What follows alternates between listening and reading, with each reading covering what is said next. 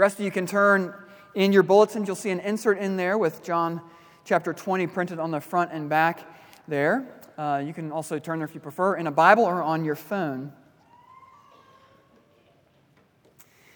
Uh, as you're turning there, um, I'm curious how you feel about going to the dentist. Uh, some people really dread going to the dentist because they know that they're just not brushing their teeth or flossing as much as they should. Um, according to the internet, uh, 50 to 80% of adults have general anxiety about going to the dentist. That's like the vast majority of this room. Um, and then 36% of adults have what's called dentophobia, uh, which would be a severe anxiety around going to the dentist, and 12% have an extreme fear. And I guess of these, you know, 36% or maybe of the 12%, uh, it just, they're so afraid that they won't even go to the dentist because it's just too much for them to bear. They would rather deal with uh, the, the, ramifications of that with their teeth than to face their fears. Um, but I, as I think back to a kid, this was totally the way that I was. Um, may, on, a, on a good day, I would brush once a day. But then the week of my dentist appointment, I would brush two to three times a day. I would never floss, but suddenly I would start flossing to the point to where your gums are bleeding. It's the worst. Um, but uh, the, going to the dentist can be so daunting because it feels like the dentist is like the ultimate judge of our teeth. And we want to prove that when we go and sit before that dentist, that, that we're okay, that our teeth are fine, um, that we don't have any problems. There's no cavities here. Uh, no receding gum line, no, no teeth grinding issues. Um, we feel like we need to clean ourselves up and get it together in order to be there. And sometimes we treat God like this. Um, and we can especially feel this way leading up to maybe an Easter morning church service where maybe we're dressing a little bit nicer than normal. Uh, maybe we're telling our kids, if we have them, hey, it's Easter Sunday at church uh, let's be on your best behavior. Maybe there's some bribery involved to get them to sit through the entire service. Um, but we, we want to show up and just say that we're, hey, we're good. No problems here. Everything's fine. Um, it's the same way that we think about trying to clean our teeth before we go to the dentist. We think we need to clean ourselves up and to fix our problems before we come to Jesus. Um, because deep down we fear that we can't bring our real selves and our real problems before God, or else He'll reject us. All right, what if, rather than Jesus rejecting us because of our real problems, what if it was in these real problems that He actually moved towards us? Uh, we're looking at chapter 20 of John's Gospel this morning, and it's Easter morning. We're going to see that the tomb of Jesus is empty, that He's risen from the dead and then we're going to look at the first three people that the resurrected Jesus visits. So I'm going to read John 20. I'm just going to read the first 10 verses for us. We'll reference the rest of the passage as we go. John 20, beginning in verse 1. Now, on the first day of the week, Mary Magdalene came to the tomb early, while it was still dark, and saw that the stone had been taken away from the tomb. So she ran and went to Simon Peter and the other disciple, the one whom Jesus loved, and said to them, They have taken the Lord out of the tomb, and we do not know where they have laid him. So Peter went out with the other disciple, and they were going toward the tomb. Both of them were running together, but the other disciple outran Peter and reached the tomb first. And stooping to look in, he saw the linen cloths lying there, but he did not go in. Then Simon Peter came following him and went into the tomb. He saw the linen cloths lying there and the face cloth, which had been on Jesus' head, not lying with the linen cloths, but folded up in a place by itself. Then the other disciple who had reached the tomb first also went in, and he saw and believed. For as yet they did not understand the scripture, that he must rise from the dead. Then the disciples went back to their homes. The word of the Lord. Father, we do thank you for your word, and oh, how we need to hear from you this morning. Would you speak to us? Holy Spirit, open our ears, open our eyes, open our hearts that we might hear from you and know you and be transformed. So, Father, may the words of my mouth and the meditations of all of our hearts be pleasing and acceptable in your sight, O Lord, our rock and our Redeemer. In Jesus' name we pray. Amen. All right, so we're going to see that the resurrected Jesus moves towards us in our real problems And we're going to see this specifically in our passage as he moves towards the weeping, the fearful, and the doubting. Those will be our three headings this morning. So, first, we see the resurrected Jesus move towards the weeping. All right, the first 10 verses of this passage, they sort of set the context for us. The empty tomb has been discovered um, by Mary Magdalene, by Peter, and by John. That's the, the other disciple. It says the one whom Jesus loved, who is the author of this. Jesus is no longer sealed in the tomb where he was buried there three days earlier. He has risen. He was actually dead. Now he's actually alive. It's not a myth. It's not a spiritual resurrection. It's not a hoax. It's a real, physical, bodily resurrection. And what does Jesus do immediately after his resurrection? Uh, he appears to a woman named Mary Magdalene. Look at verse 11 in your passage. He says, But Mary stood weeping outside the tomb. And as she wept, she stooped to look into the tomb. And she saw two angels in white sitting where the body of Jesus had lain, one at the head and one at the feet. They said to her, Woman, why are you weeping? She said to them, They have taken away my Lord, and I do not know where they have laid him. Having said this, she turned around and saw Jesus standing, but she did not know it was Jesus. Jesus said to her, Woman, why are you weeping? Whom are you seeking? Supposing him to be the gardener, she said to him, Sir, if you have carried him away, tell me where you have laid him, and I will take him away. Jesus said to her, Mary. She turned and said to him in Aramaic, Rabboni, which means teacher. Jesus said to her, Do not cling to me, for I have not yet ascended to the Father. But go to my brothers and say to them, I am ascending to my Father and to your Father, to my God and to your God. Mary Magdalene went and announced to the disciples, I have seen the Lord, and that he had said these things to her. Okay, so Mary Magdalene is weeping at the tomb, and she's sad very beautifully and simply because she misses Jesus. Um, she thinks that he is dead and that his body has been stolen, which was actually somewhat common during this time. And Jesus and Mary Magdalene had a history. Upon first meeting, she was a demon possessed woman.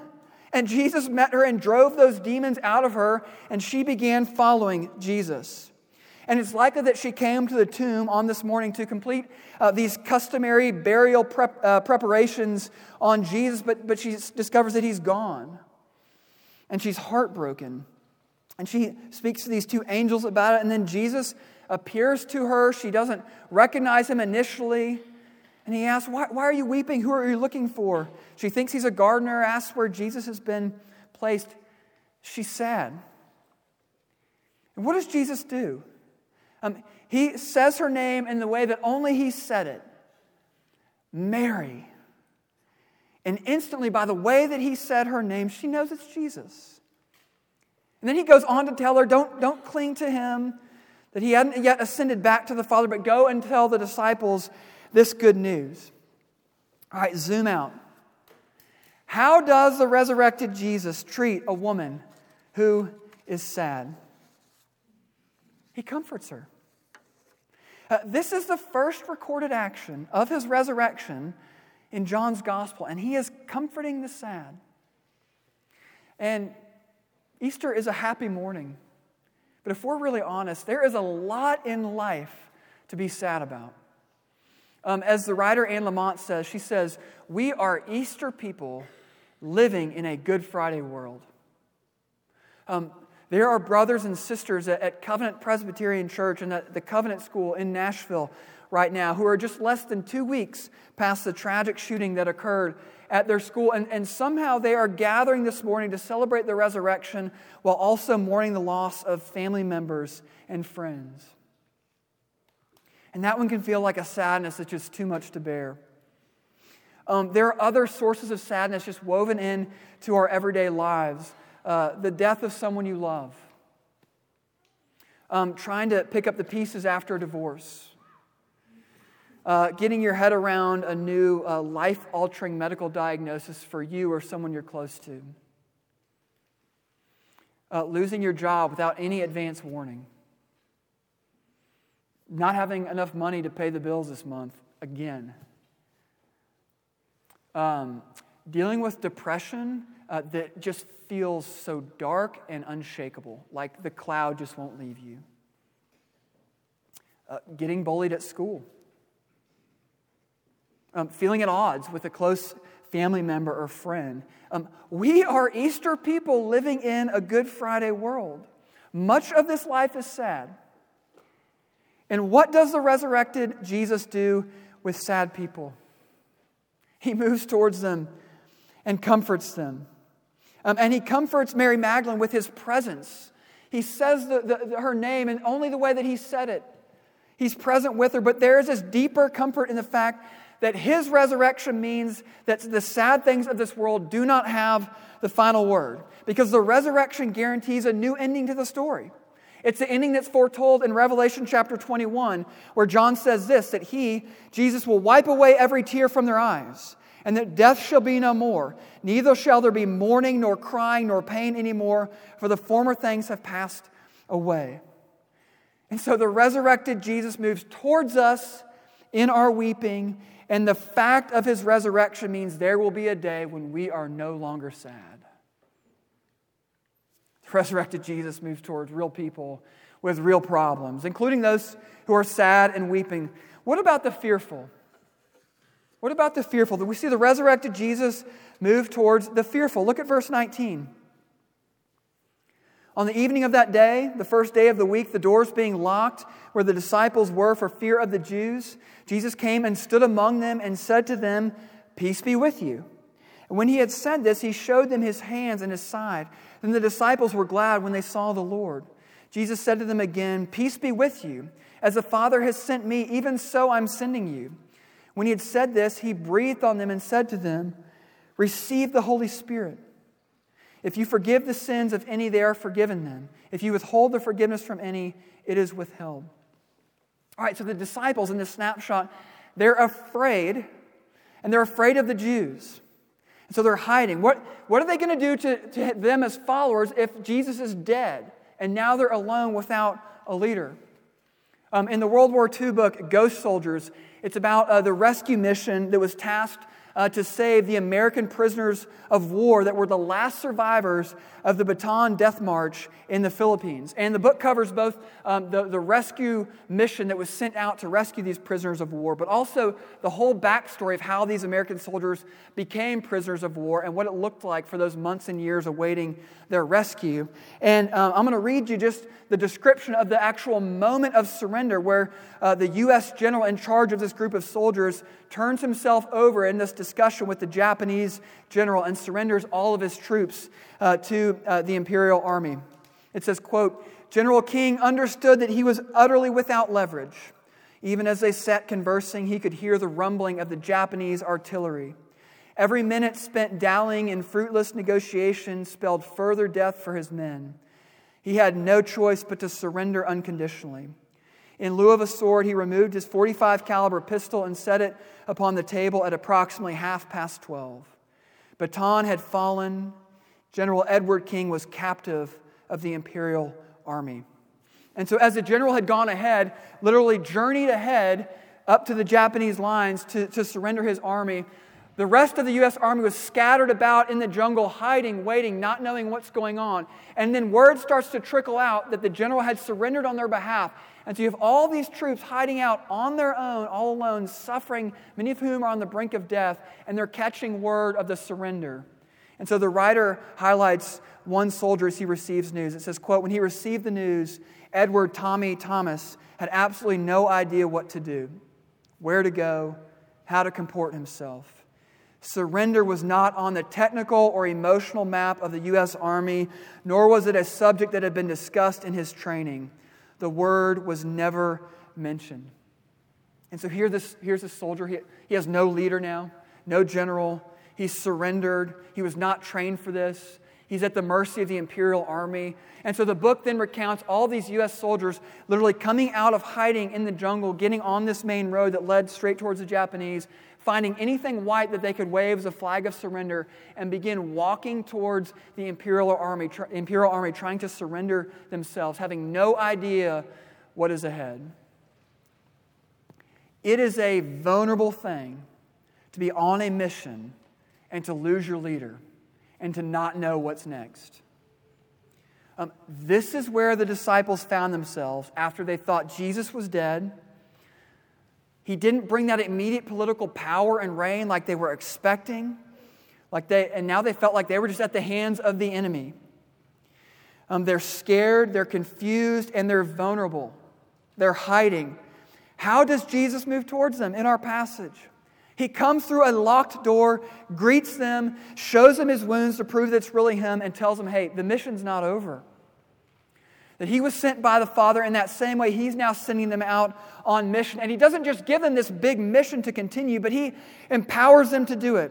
He breathes on them and gives them the Holy Spirit, telling them that essentially that even after he ascends back to the Father, that even then they're not alone now and they won't be alone in the future, but he's going to give him the Spirit to be with them as they move forward on the mission that he's called them to.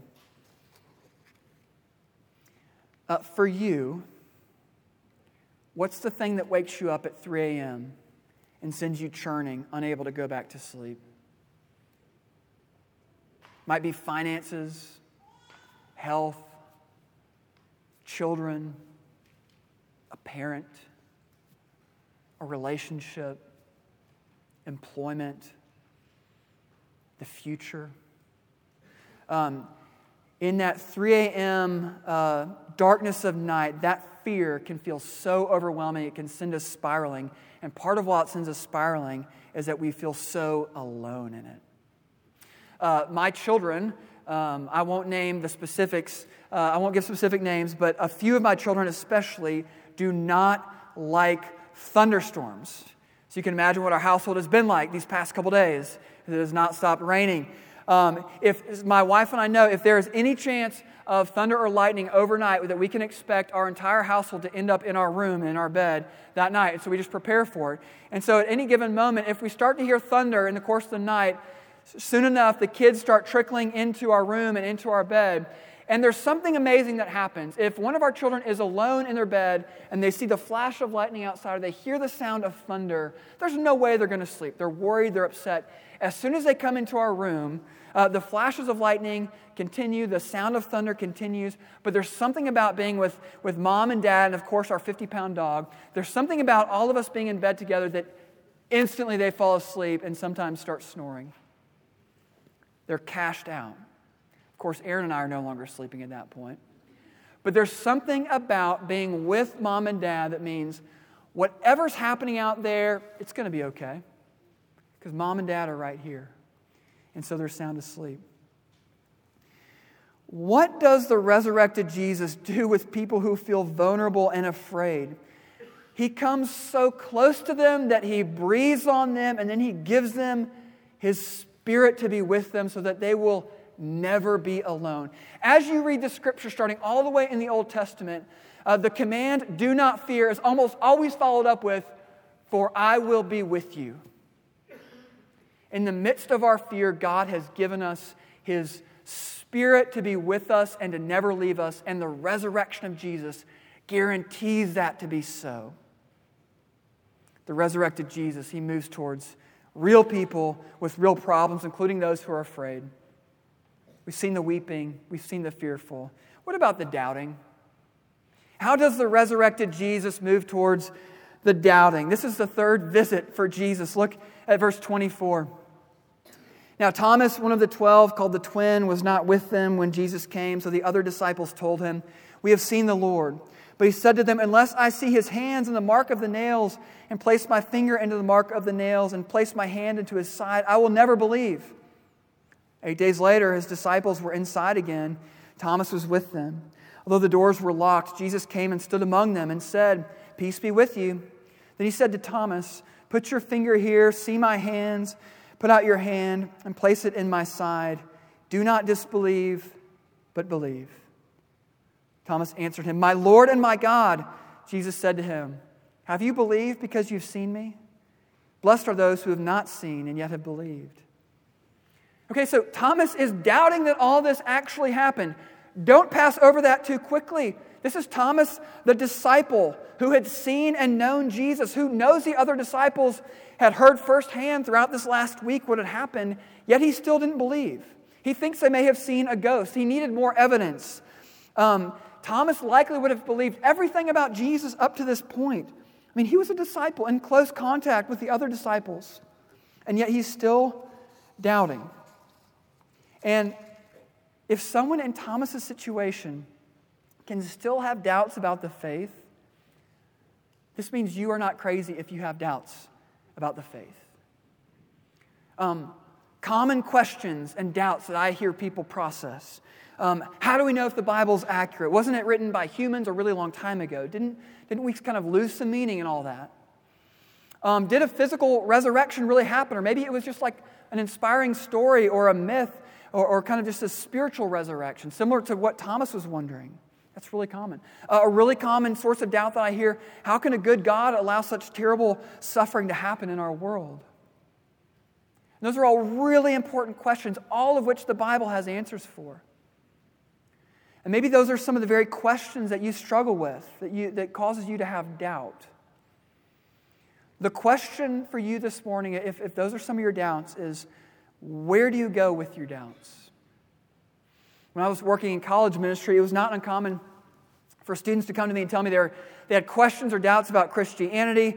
And um, because of their doubts, what they thought they needed was time away from the church, time away from their Bible study, time away from studying the Bible, to just kind of distance themselves. And they just needed to, to go and to figure things out.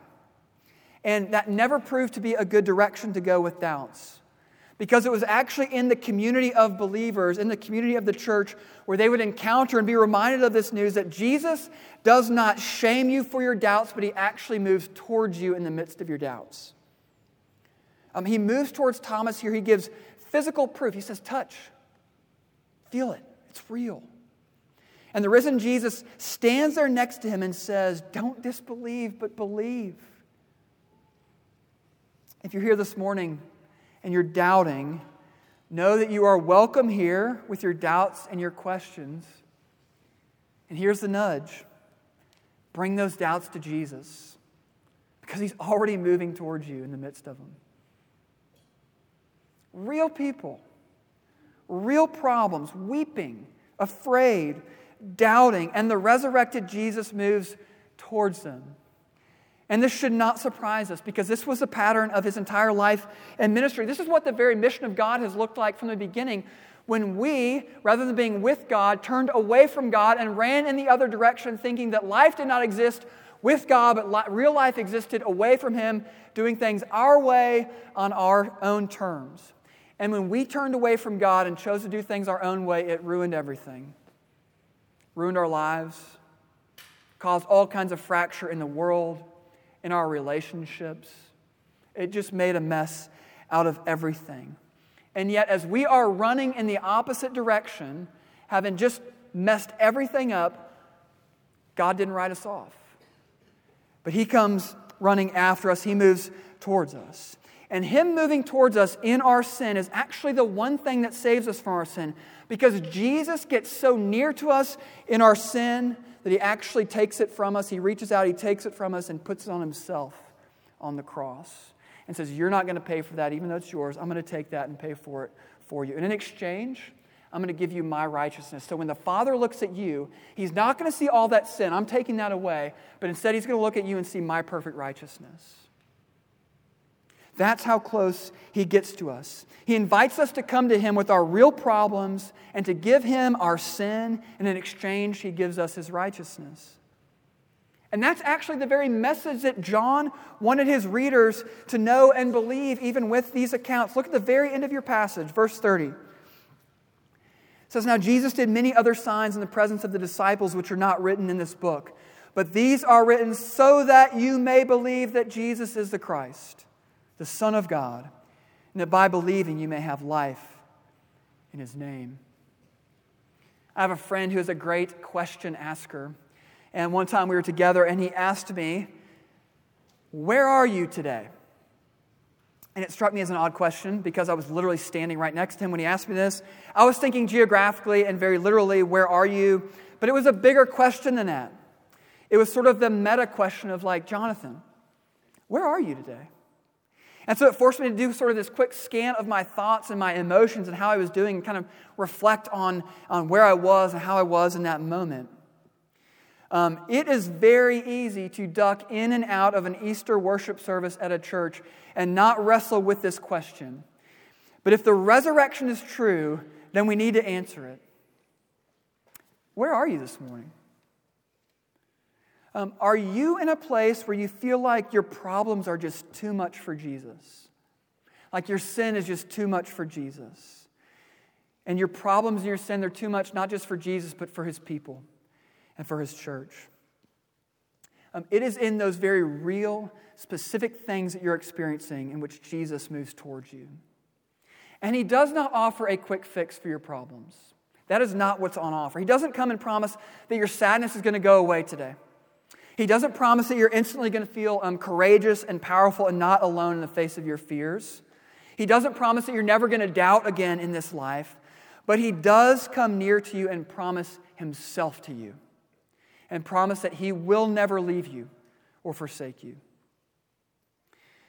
Think back to how we started uh, about our fears of going to the dentist. Um, there's this great irony in feeling like our teeth are in too bad of shape to go and see the dentist. Um, the irony is that the dentist is the only one who can properly clean our teeth and make them right again. Uh, you see the irony in feeling like we have too many problems or too much sin to come to Jesus. Because he's actually the only one who can properly clean us and heal us and make us new again. And his resurrection guarantees it. So the invitation for you is won't you come to him this morning as you are, as a real person, with real problems and believe, so that by believing you may have life in his name. Let's pray. Father, thank you for the good news that the resurrection is true, that Jesus, you are risen indeed. And we thank you and praise you that in your resurrection power, you come to us in our weeping, you come to us in our fears, you come to us in our doubts, you come to real people with real problems, and you give us real hope. Father, Son, and Spirit, help us to believe more deeply today. In Jesus' name we pray. Amen.